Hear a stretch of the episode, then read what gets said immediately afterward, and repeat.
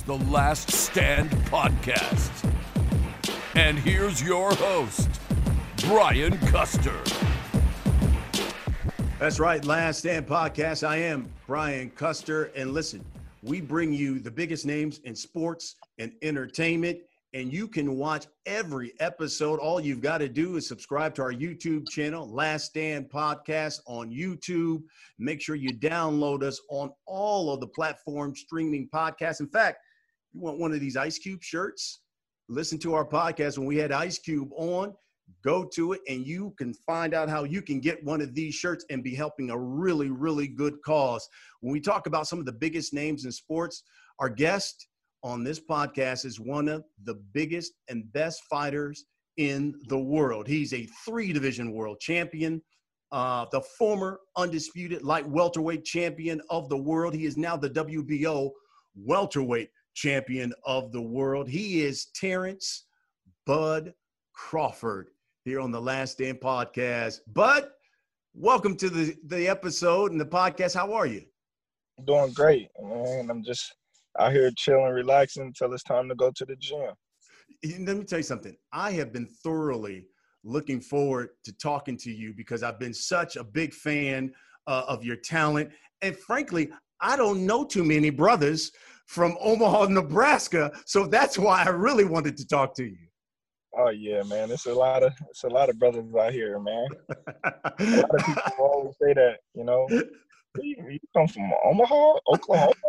I said it's a lot of great talent that came from Omaha, you know? Yeah. Now listen, I trust that you, especially your children, that you guys have been healthy, your wife, especially during this pandemic. Yeah, for sure. Like everybody in my family's healthy. Nobody's close to home got sick or anything, so everyone's great. You know, as a fighter, how difficult is it when you got to stay in shape, you got to stay ready, especially when the coronavirus was at its height, and then your job is to spar. You got to sweat on guys. You got to get wrapped, so you're up close, you're sweating on guys, and you certainly don't want to bring anything home to your family, especially with the quarantine. How difficult was that? Well, my coach, me and my coach, we had decided to close our gym down only to select few people. So, you know, it's a chance that you take it, you know, even with your coaches and, you know, the team that you have. It's just all chances, you know. We take chances every day. We take chances in the ring each and every time. So, you know, as you can see, I'm a risk taker at heart, even, you know, in life. So, you know, it's just a risk that we take. Yeah, and that's a really good point because as more professional leagues come back, there was always that fear, and you hear it from athletes saying, "Hey, look, man, I got kids. I don't know if I want to come back and risk bringing something to my family." It seems as if you're more so on that, hey, I take a risk every time I get in the ring, that you're willing to go back and fight despite the coronavirus. For sure. You know, when you look at the virus and you look at the people that had it that's healthy, nothing really happened to them. You know, it only affects the elderly and the people that have like asthma, hard breathing, people that smoke, it bothers them. But if you healthy, you know, it really doesn't really do too much to you, it looked like. Mm. In 2014, you opened the B&B Sports Academy there in Omaha. It's where you train. It's private, as you talked about. But I love that one thing that you did was you also opened it up to children and didn't charge them and allow them to come train there. You held amateur tournaments. Tell me why you took that step where you're world champion and generally guys want to train in a private gym, but you opened it up to kids and didn't charge a dime. Well, coming from where I come from, you know, we always had to go downtown, South Omaha or real north to get to a boxing gym, you know, so you had to take the bus or ride your bike or catch a ride. You know, me and my coach, we from the inner city of North Omaha. That's where, you know, most of the black people is at. And, you know, struggling families, they really can't get to those places to work out and stuff. So we just decided to look for a building in the inner city and get ourselves a gym. So once we got it in 2011, we really just was paying rent on the building, you know, so we can secure it. And once, you know, my fights start picking up, we started putting little things in it bit by bit. And once we got enough money to really get all the rings and get everything that we need inside the gym, we started working out in it, and people just wanted to come. And I was like, let's just open it up to the community, to all the kids that really can't afford to, you know, pay a membership or pay to, you know, get hand wraps and stuff like that. So, you know, it was a good idea, and me and Bo decided to make it a nonprofit organization. And so here we is. Oh, that's fantastic. And then you took another step, because just last December, you opened your own retail store, the TBC shop, right there in your childhood neighborhood. Tell me why you felt the need to open up a store right there in your childhood neighborhood. Because, it's not in my childhood neighborhood. It's a place that I grew up, you know, in, playing basketball around the corner and playing basketball across the street at the Salvation Army. So every time I would come across somebody, you know, mainly elderly, you know, they will always ask me, when can I get some of your T-shirts? When can I get this? When can I get that? And I'd be like, you got to get online, you know, get online. They'd be like, you know, I don't do that internet stuff. You know, I don't know how to do this. I'm old school.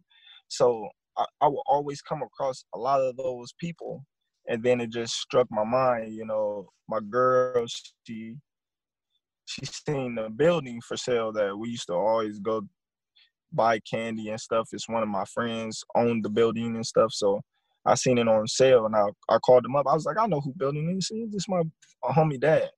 So I called him up. He was like, yeah, he's selling it. He tired of it. He want to move on to a new adventure. I was like, I want to buy it. He was like, man, we'd love to have you buy it, you know, keep it in family. So that's how I got the privilege and honored to buy that building on the corner. Oh, that's great, man. Giving back to the community. That's fantastic. So let's talk a little bit about you, because you have 5 kids, and my understanding, you've got 2 sons, Terrence Jr. and Tyrese, who are wrestling studs and nationally ranked. And so my question is, why wrestling and not boxing? Well, all 3 of my – a lot of say my baby son is going to be better than everybody, because he's just so talented and, like, fearless. But my dad wrestled and boxed, but he was more of a wrestler. He was in state championships and all that stuff. My grandpa – he was a wrestler and a boxer. And my uncle, he was more of a wrestler than boxing. He's the one that taught my dad wrestling. So on my mom's side, her brother was a boxer. So I got boxing and wrestling on both sides. So coming up, I started boxing at the age of 7. But when I got kicked out the gym, you know, for being a little hardhead, little boy, not listening, I went to wrestling. Because my dad and my mom always wanted me to wrestle, because my dad was more of a wrestler than boxing. So I used to never really want to wrestle, because I used to always get mad and I always wanted to fight. So I started wrestling a little bit, and then I went to football and basketball, and then I came boxing in 2002. So and up, seeing how hard it was once you get like really into the sport and everything that you have to go to get to the top, I really never wanted my kids to suffer that pain that I couldn't protect them with, you know. So getting getting in on the football field, I would always tell people I felt like football was more dangerous than boxing. So those two sports I vowed to not let my kids do unless they had the conscience of really wanting to do it on their own, and I had to support them. So boxing, I really never really introduced my kids to boxing. They just picked up on everything, you know. So I always put them in wrestling, so that gives them a great foundation and a defense tactic to where they can defend themselves at the same time, you know. So that's how they really got in wrestling, and they loved it. They gravitated to it so quick. My son was a runner-up in his second year, you know. So his third year, he won every tournament. So I was just like, man, that was crazy. It was just a blessing that he just, you know, he's just a stud. He's just natural with it. And I think you're being a little bit humble, because from my understanding, even yourself, you were a really good wrestler yourself. How old were you when you realized, though, that boxing was your gift, that you were destined for big things as a boxer?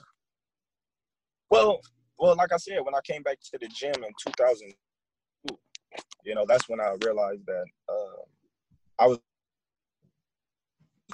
won my first national tournament, coming right back off of 5-year layoff.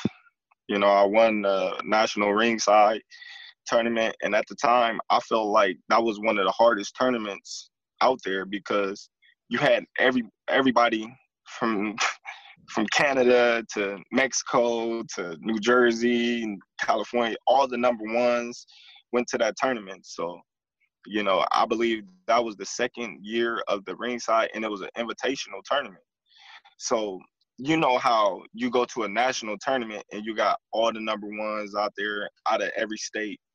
So you never see the guys that they beat, you know. So that what makes it harder, because people that you don't even know that's crazy good, you know, from Canada, from, you know,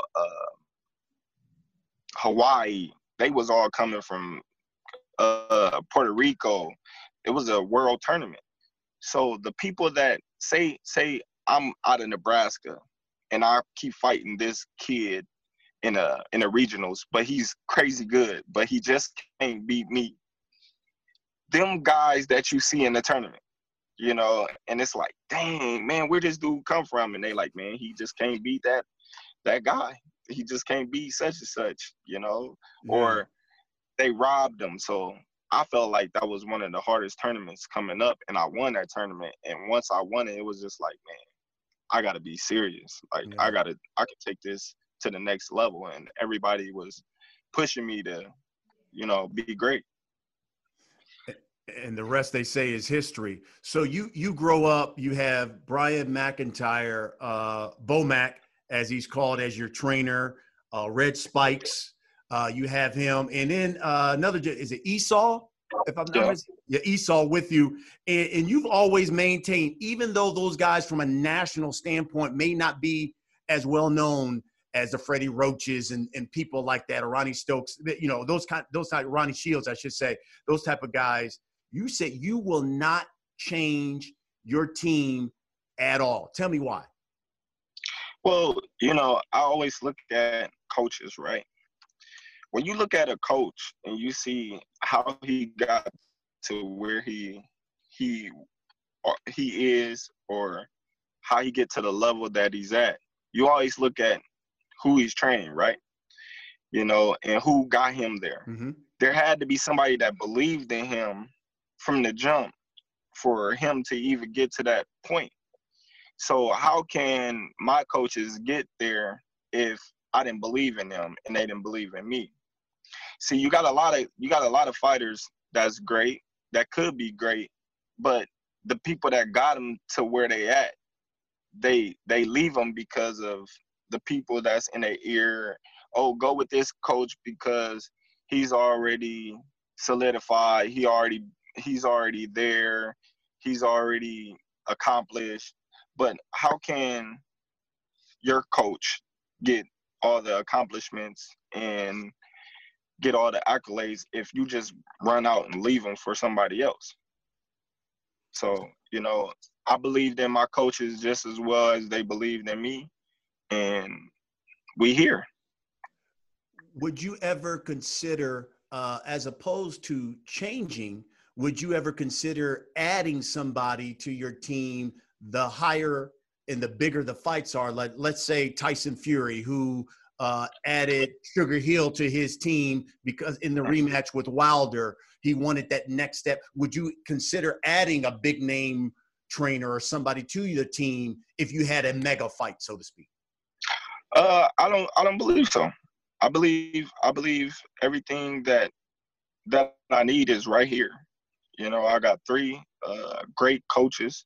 You know, I got a good great strength conditioning coach. I got a great nutritionist. You know, I just got a full solid team. You know, when you inside and out. You know, when you look at my team, like, they know me in and out. You know, they know when I'm having a good day, a bad day, a mediocre day.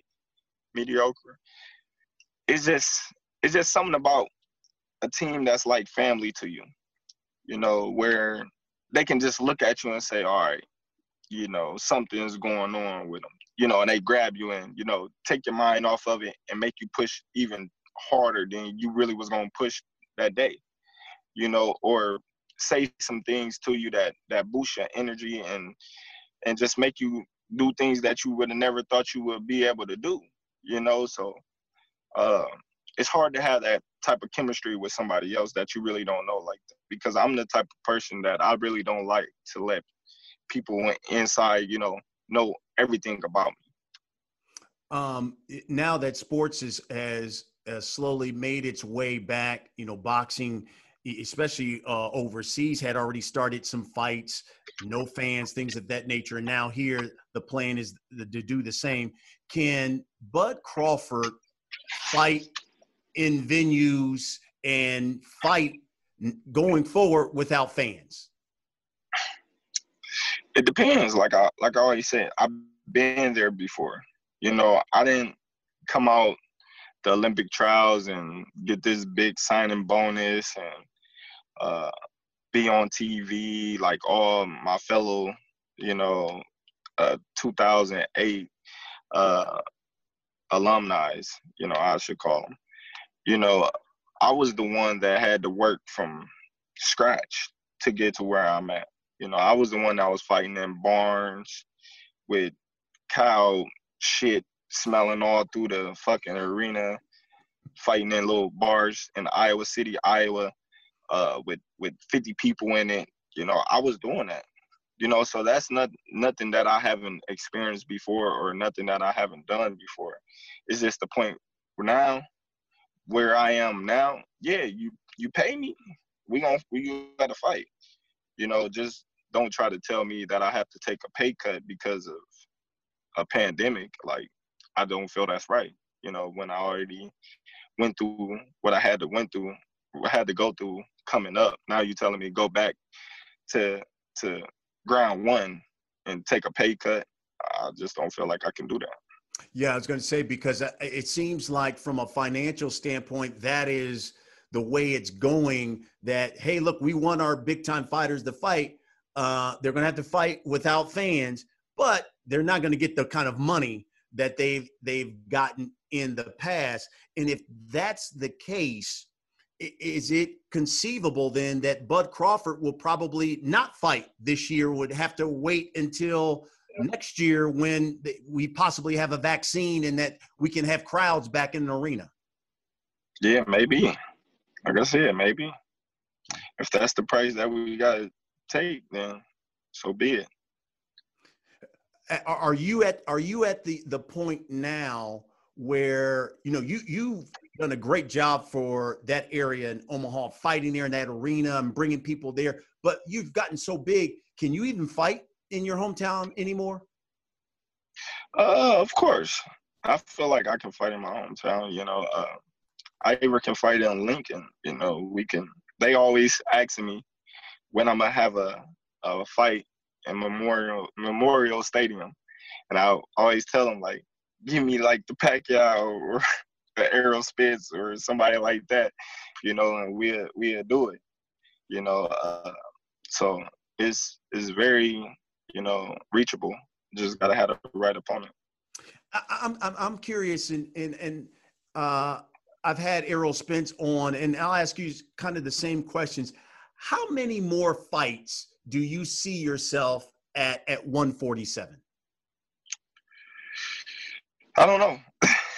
I really can't say, you know, because I was willing to go up and challenge the WBO 154 title champion.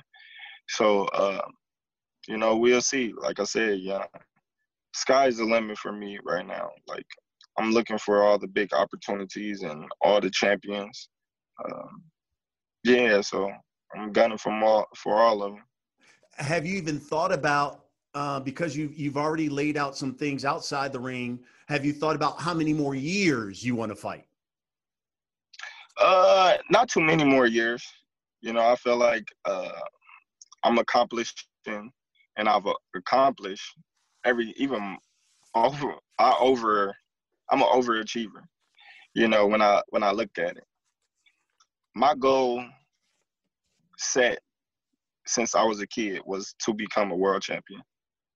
When I came out the Olympic trials, that's all I wanted to become, was a world champion. And I did that times 5, 6, 7, you know what I mean? Like, to become undisputed, to become unified lightweight champion, unified undisputed junior welterweight champion, then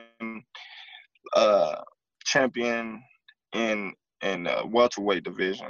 That's 3-way championships, you know, SB award winner, boxer of the year, or fighter of the year. Like, I got so many awards, and, you know, just to look on my wall and just to see all them accomplishments and just be like, man, wow.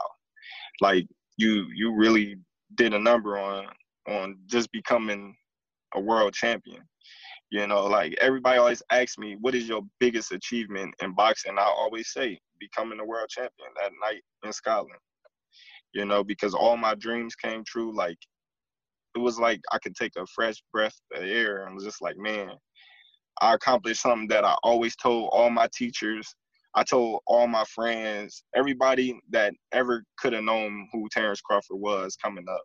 I always said I was going to become a world champion. And I did that. And I did what I said I was going to do. That's fantastic. Talking with Terrence Crawford here on the Last Stand podcast. We're going to get into who he wants to fight next and his specific thoughts on the mega fight, the fight that everyone wants to see him in, and that's against Errol Spence Jr. But first, let me tell you about one of our podcast partners. It's the all-natural B1 patches from USA Natural Patches. And folks, I'm going to tell you, it works. The patch is filled with thiamine to help boost your immune system, especially in light of the coronavirus. A lot of people trying to boost their immune system. It gives you energy. It gives you stamina, allows you focus to help you work out.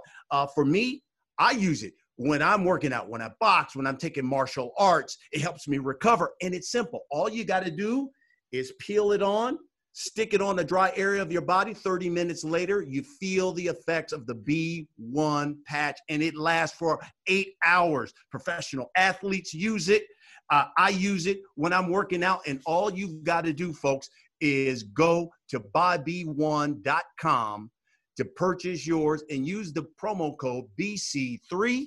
And you get a discount. It's 100% natural. Wear what the pros wear. It's Buy B1 Patch. Don't compete without it. Talking with Terrence Crawford here on the Last Stand podcast. And you know, Terrence, everyone in the world wants to see you and Errol Spence Jr. fight. First of all, what do you think of Errol Spence Jr. as a fighter? Oh, he's a great fighter. You know, like I tell everybody, I'm a fan. I've been a fan since he was in the amateurs, fighting on the USA team and fighting in the Olympics. Like, we've been watching Errol since he was a kid, you know. There's nothing really bad I can say about his talent or his skill set. You know, it's just business when it comes between me and him. He want to be the best. Yeah, he want to be the best. He want to be the best in the division, and he feels he the best in the division, and I feel like I'm by far the best in the division. You know, so that's when you got two alpha males bumping heads, and got to see who's number one.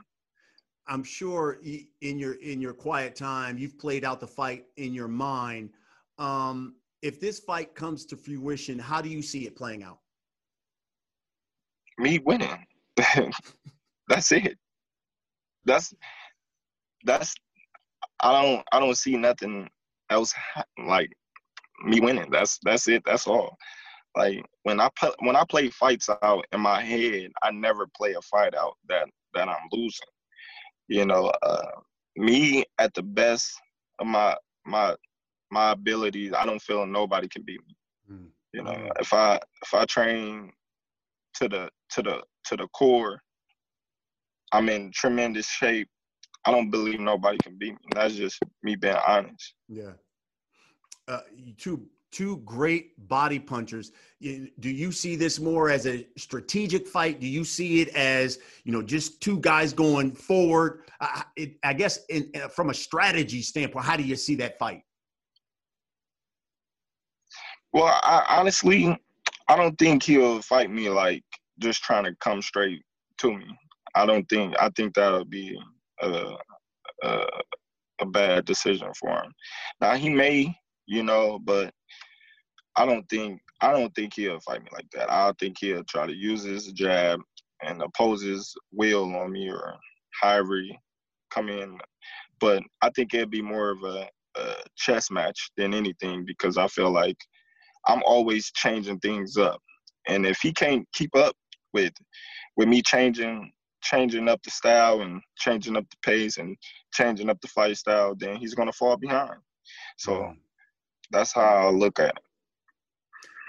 Do you, when he had that accident, you know, I've heard a lot of people say, man, I know that if these two fight and Terrence Crawford beats him, everyone's going to say, oh, it's because Errol had the accident. He's not the same fighter that he was.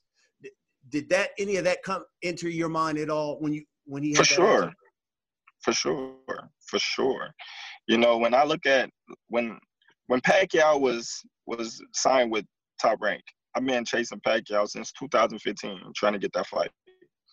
You know, they been, you know, picking other fighters over me instead of fighting me, like Brandon Rios, Jesse Vargas, all those type of fighters, instead of fighting me when I was there to fight. Everybody in the media, everybody and their mama, he's chasing this old fighter. Why don't he fight somebody young? Pacquiao washed up. Pacquiao this, Pacquiao that. Pacquiao ain't no good fighter no more. He need to retire and this and that and that. Okay, I get it. I still want to fight. Once Pacquiao leave and go to PBC, everybody want to fight Pacquiao. What? And all the writers saying Pacquiao still got a lot left. Pacquiao looking young. We seeing the old Pacquiao. Oh, he just beat Broner. Oh, Pacquiao's back. Oh, he just beat Keith Thurman. Now Pacquiao is looking 10 years younger. I'm like, wow. Like, where was all this energy when I was trying to fight Pacquiao? Like, it's just crazy to me. It's crazy to me. Yeah. You know, when we had Errol on the podcast, he said that you two talked on the phone and talked about fighting each other. Can you give us some insight? I mean, who called whom, and what specifically did you say to him? Well, I called him because we was going back and forth on Twitter, you know, and I was just like, you know what? I'm about to call you. You know what I mean? I got your number. I'm not about to do all this. I'm going direct because I want you to know that I'm for real about what I'm talking about and what I'm saying. I'm not throwing words out on Twitter just to get likes and retweets. So I called him up, you know, and he was like, what you want? I was like, you know what I want, you know? So we had a brief conversation about us two fighting, you know, and he told me what was his plans, and I just told him, like, well, these is my plans and them is your plans. So if your plans is that, then we're not going to fight. But if we can come to agreement on this, then we got to fight, you know. And we just talked about the business side of boxing, you know, like it's a business at the end of the day, and we both agreed on that. And, you know, he's a cool dude. Like I said, like, I don't have problems with him. You know, I sent him a text message after the wreck, you know, telling him I want him, you know, great health and hope that he's okay to come back to the sport of boxing. But yeah, like we both agreed that we both want to fight, and you know, if business come to fruition and everything get handled the way it should get handled, then we gotta fight. Well, let me ask you then the same question I asked him, and he answered it truthfully. So I'll ask you the same thing. Realistically now, tell me Terrence Crawford's next three fights, because Errol said from a realistic standpoint, when I come back, no tune-up, Danny Garcia, Manny Pacquiao, and then Terrence Crawford at the very end of 2021. So realistically, what are Terrence Crawford's next three fights? Well, I really can't say what Terrence Crawford's next three fights is, you know, because it's kind of hard to pull out names and it don't come to fruition. You know, my next fight should be Pacquiao.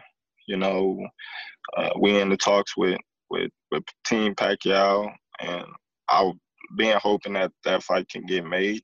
But anything after that, I really can't say, because I'm only looking forward to the next fight, you know. So if we can get that fight secure and, you know, signed, then hopefully that can be my next fight. Let me throw a couple of names out who've come at you. Kell Brook. Right. Well, Kell Brook being coming out the woodworks a little lately, you know, he wants to fight. You know, that's a great fight as well, you know. But at the same time, with this pandemic, I don't think that they letting people from overseas come over here or us go over there. I think that's why Lomachenko is still stuck over there. I think it's a lot of fighters that can't come to the United States and fight because of that. You know, so that fight I don't think could happen. And would that be a fight at 154, or would he, because he, you know, he hasn't fought really at 147 in a long time. So would you have to come up to fight him? No, I asked him, I said, can you make the weight? You know what I mean? He said he can make the weight. He want to be a champion again. So he would challenge me for my 147 title. Okay. And right now, you know, like I said, like if you challenging me, then you come into my weight. Like if I challenge you, and then yeah, I come to 154. If I challenge a 154 pound, you know, title list or champion, then you know I'm coming to you. You're not coming to me. Now if you come to me and you sending shots to me, don't send shots. Talk about you want to fight me, but I gotta come up to this weight. I'm champion at 147. Why would I come up to your weight if you challenge me? Yordenis Ugas is the latest person who's come out and called you out. So has Shawn Porter. They've talked about wanting to fight you. Keith Thurman came out and said he wanted to fight you. Out of those three guys, in your opinion, which one is a more makeable fight? All of them. Every last one of them is a makeable fight. I don't see what was standing away on any three fighters that just called me out. You know, I feel like Keith Thurman would be the biggest fight, you know, and then Shawn Porter, and then Ugas.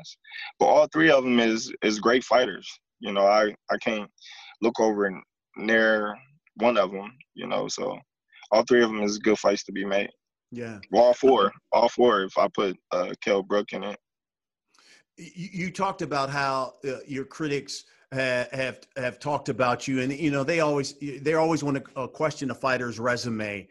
I'm just, for out of curiosity's sake, it seems as if the PBC has the big name welterweights on their side. So why did you choose Bob Arum and Top Rank as opposed to, it seems like all the big welterweights ends up signing with the PBC and Al Haymon? Because I still wanted that Pacquiao fight. And I felt like, you know, the Pacquiao fight and then all the other names come looking for me. At the same time, I don't feel like being from PBC or being from Top Rank should have interfered with any fights getting made on the strength that I already fought PBC fighters before. You know, when I fought Felix Diaz and John Molina, they was signed with PBC and Al Haymon, you know, and nothing really never stood in a way.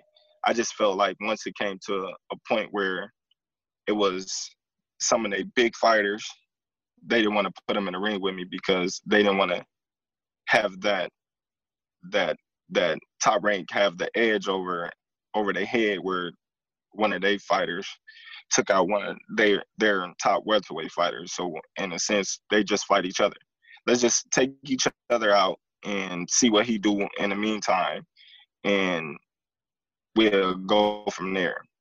But in my own defense, I would say Mean Machine, Jeff Horn, and Benavidez, they wasn't no B-level fighters in my eyes. You know, I feel like you could put those fighters up against any one of those top PBC fighters and they'll give them hell. You know, and especially Benavidez.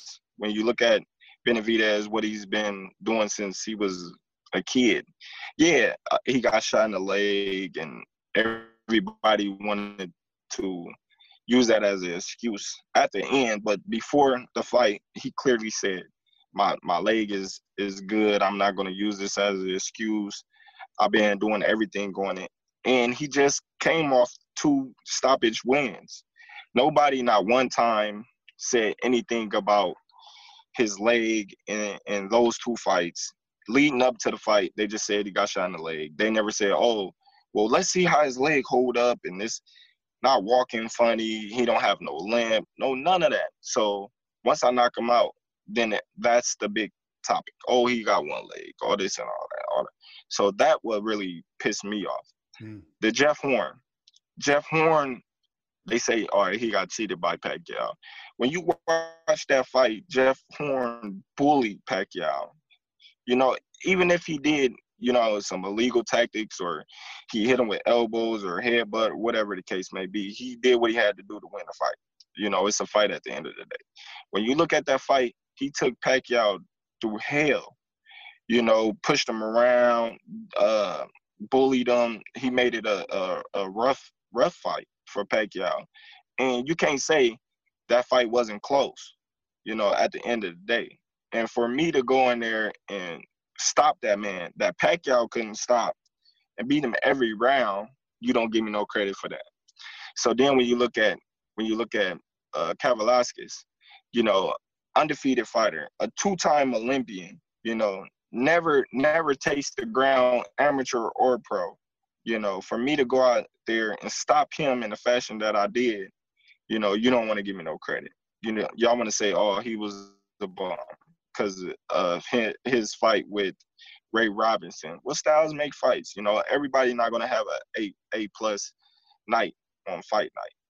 Styles make fights, and I give him credit. He's a good fighter, you know. And when you look at Amir Khan, nobody never outboxed Amir Khan. Nobody. When you see Amir Khan lose, you see him get knocked out. You know, I was outboxing him from round 1 to round 5 until it got stoppage. You know, so everybody said, oh, well, Amir Khan is done. He's washed up. He's this, he's that, he's that. Why you just can't say Terrence Crawford is at a great level where, you know, he makes these fighters look that way? You know, because when you get in the ring with me or when somebody else get in the ring with me, they're going to say the same thing. They're going to say, oh, well, he's coming off a loss or he did this, he did that. And these guys, they not coming off of losses. The guys that I'm fighting is undefeated, probably one loss. You know, I think Amir Khan was the only fighter that I fought in the welterweight division with a loss so far. Everybody else has been undefeated. Nobody else is doing stuff like that. They not taking chances like that. I'm fighting my mandatories, and nobody else is fighting their mandatories the way I'm fighting them. You know, when my mandatories come up, that's my next fight. I'm not saying, all right, well, I'm going to pay this guy step-aside money, or I want to fight this guy or that guy before I fight this guy and just push them off. You know, I'm fighting how they come. I'm not picking the fighters that I fight. Is they tall? Is they short? Is they fast? Do they punch hard? Do they box well? Do they brawl well? I'm fighting all the styles. When you look at my career and you look at the type of people that I'm fighting, southpaws, orthodox, speedy fighters, boxers, brawlers, I didn't fight them all. So that's why I say, you know, they criticize me on who I fight. But then when you look at the type of people that they fought, then you'll say, oh, well, this guy only fought this guy, and this guy beat this guy, and this guy lost to this guy. But who have they fought then? So you criticize me on who I fought. But then when you look at the type of people that other fighters fought, then how can you give them any credit? And so you believe, though, whether it's Ugas, whether it's Porter, or whether it's Thurman, that fight can be made. All of them can be made. Like I've been saying from day one, you know, Al Haymon, you know, he's doing tremendous, great things with the PBC and the PBC fighters and stuff like that. But he's not a promoter. So by him not being a promoter and by those fighters not having a promotion contract with any promoter, they can fight on any platform that they would choose. Al Haymon is just an advisor. So he can advise you, I advise you not to fight over there and just fight over here. That's it. They can go to him and say, listen, this is the fight I want. This is the fight I want to fight next. Make it happen. They can do that. The same way I went to Bob Arum, they can do the same thing with Al Haymon. And he can advise them, no, I don't think we should take that right now. That wouldn't be the smartest decision. But at the end of the day, as them being the fighters, they can say, no, this is the fight that I want. Like, when you see it now, Shawn Porter and them has said that they willing to fight me, right? Yep. And they express that there will be nothing that will interfere with us fighting, right? You're right. Keith Thurman, he just expressed that he would fight me, right? He did say that. He said, send the contract.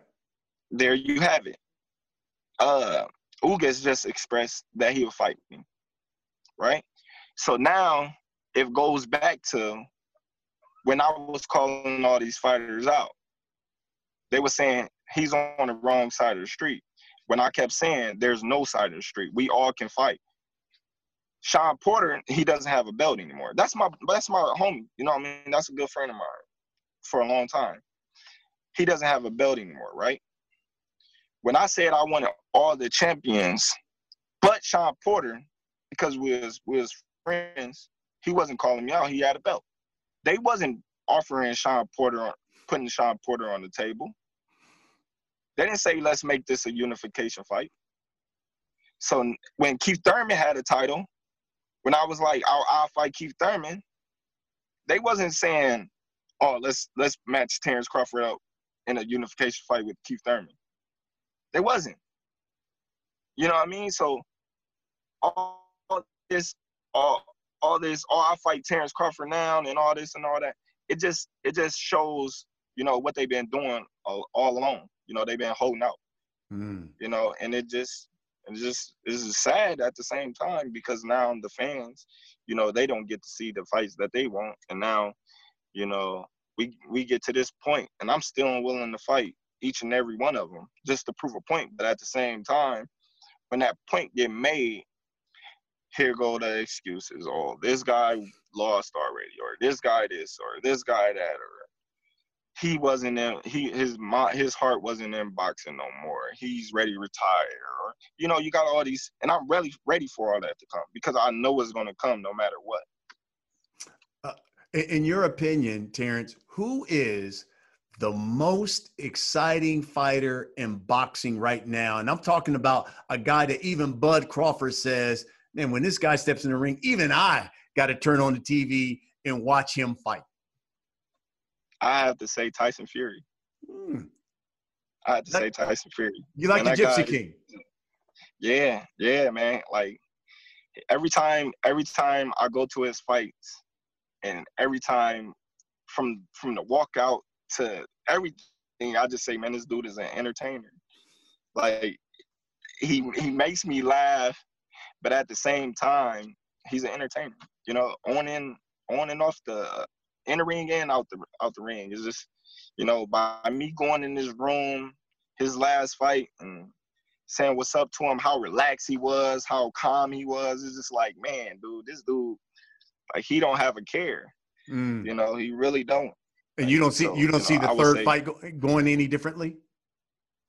Nah, man. That dude. I told everybody when they asked me, who do I think got the edge in the second fight? And I said, Tyson Fury, hands down. You know, Deontay Wilder, he's a cool dude. He's cool. One of my good friends. Well, I wouldn't say good friends, but he's one of my friends that I've been knowing for a long time. And when I see him, it's all love. But Tyson Fury took his punch. And once he did that and got up and really run around that he got knocked down in, I said, that was the worst thing that could have ever happened in that fight, because now in his mind, he like, I took his best shot and I got up and I finished the fight stronger than before I got knocked down. So now going into the second fight, he's not scared no more. He's not afraid. He's not nervous. He like, I can take his shot. So when you seen the second fight, he went straight to him. He went straight to him because in his mind, I already knew. And I said that before the fight even happened. I said he already took a shot, so he just going to come straight for him. Wow. He know he can outbox him, but by him telling everybody, nobody's expecting me to knock out Deontay Wilder or Deontay Wilder beating me a decision or outboxing me. He said, I'm going to knock him out. And when he said that, you could tell that he was for real about what he was saying, because he put on that weight. He was doing a lot of strength work. You know, he looked bigger. He was bigger, and he was preparing his body to go to war. Yeah. So I was just like, man. Since we're talking heavyweights, do you want to see Mike Tyson in an exhibition fight? Of course. Who wouldn't? You know, I think that'd be exciting just to see these two old dudes slugging it out again.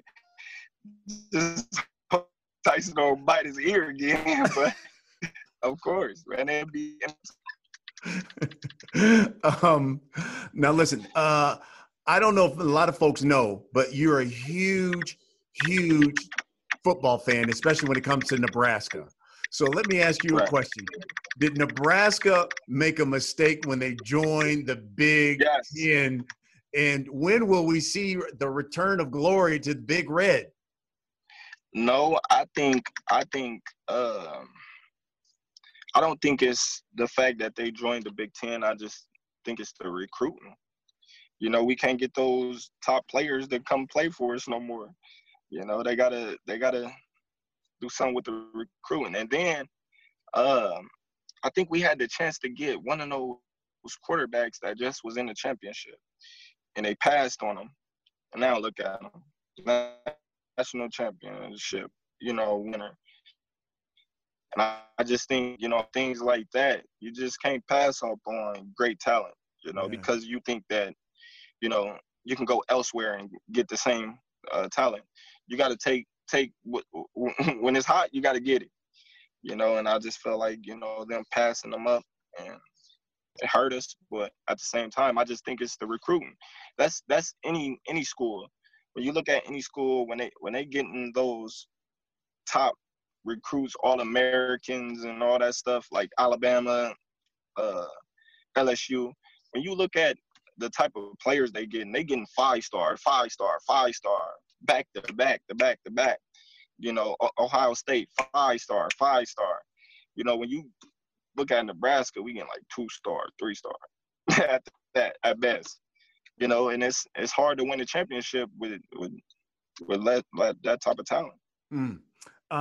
We always allow the people who listen to the podcast, who watch us on YouTube, ask our guest questions. So we got some from Twitter. The first one here comes from Drew, but it says, if you could fight one boxer outside of your weight class, who would it be and why? One boxer out of my weight class, I would have to say Lomachenko. I would say Lomachenko just for the fact that he's the best fighter besides me out there right now, you know, pound for pound wise. And I respect his skill set, his craft, his talent. You know, I think that dude is great. I think he's like one of the best fighters ever, you know, when looking at him, you know. But I will want to see how he will approach a fight with me. You know, I would want to see how, you know, he would, you know, try to attack me with the same tactics that he attacked everybody else. Johnny from Twitter asks, why Kell Brook over Ugas? Because Kell Brook has accomplished more, you know, not taking anything away from Ugas because we got history, but at the same time, it's a more lucrative business deal. When you look at it, Kell Brook only have 2 losses to Errol Spence and Gennady Golovkin. And Gennady Golovkin, in my eyes, really don't count because, you know, he was going up 2 weight classes. He was out of his weight class. It's the same as when Regendow fought Lomachenko. And then his other loss came to Errol Spence. And he was winning that fight, but he got his eye messed up. Yeah. You know, so if you look at Kell's resume and record, he really could have been defeated. I think if he took that Gennady Golovkin to fought Spence before that, that would have been a totally different fight. Because once one eye get messed up, and then you come right back and fight another tough fight right after that, then, yeah, you know, that's not giving your body no time to recuperate or rest on your eye. So, of course, if this eye messed up, this eye is going to be easier to mess up than that, you know, this eye is messed up. So, yeah, that's why I would take a Kell Brook fight. Albert asks on Twitter, since you're a huge fisherman, live bait or lures when you're on the lake? I'm a fan of live bait. Live bait? I'm a fan of live bait. I like to catch the bait from the same lake or river and just, you know, let the fish do their thing. We're going to wrap up our discussion here with Terrence Crawford. But first, our message from our podcast partner, the all-natural B1 patch. The all-natural B1 patch from USA Natural may be just what you're looking for. Professional athletes use it, and you can too. Hey, what do we got here? B1. That's what got us through the second half. That's the energy that gave us the second half right there. I think I'm going to need one of those. Can I get one? All right, congratulations. Great job. Thank you. Visit buyb1.com and enter the code BC3 for a discount on every order. Wear what the pros wear, the all-natural B1 patch. Okay, Terrence, it is time for a segment, and the last segment of the show. We call it The Last Stand. I'm going to ask you a series of questions, Terrence Crawford. You give me the first thing that comes to your mind. You ready? I'm ready. Here we go. Pound for pound, who is the best fighter on planet Earth right now? Terrence Crawford. Give me your top 5 welterweights in the world right now. Top 5 welterweights. Don't matter the order. Top 5. Terrence Crawford, Errol Spence, Manny Pacquiao, Keith Thurman, Danny Garcia. Nice. Who is the most overrated fighter? Shawn Porter. I got to say Shawn Porter because Shawn Porter beat Danny Garcia. Okay. Who is the most overrated fighter in the game right now? Oh,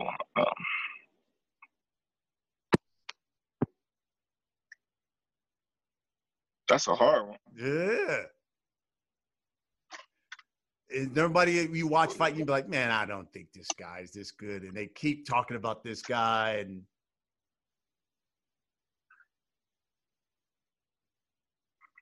that's kind of hard. I got to think about that one. Because right. I don't want to throw any shade on nobody if I really did my homework. Right. Okay. Here's the next question. Who is Top Rank's best fighter? Is it Tyson Fury, Vasily Lomachenko, or Bud Crawford? Bud Crawford, hands down.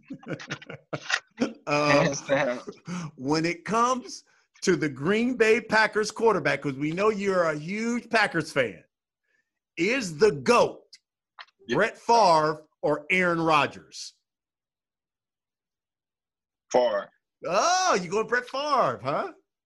Yeah, Brett Favre. What'd you think about them drafting Jordan Love? Well, that's telling Aaron Rodgers something. He better step his game up or he out of there. I love it.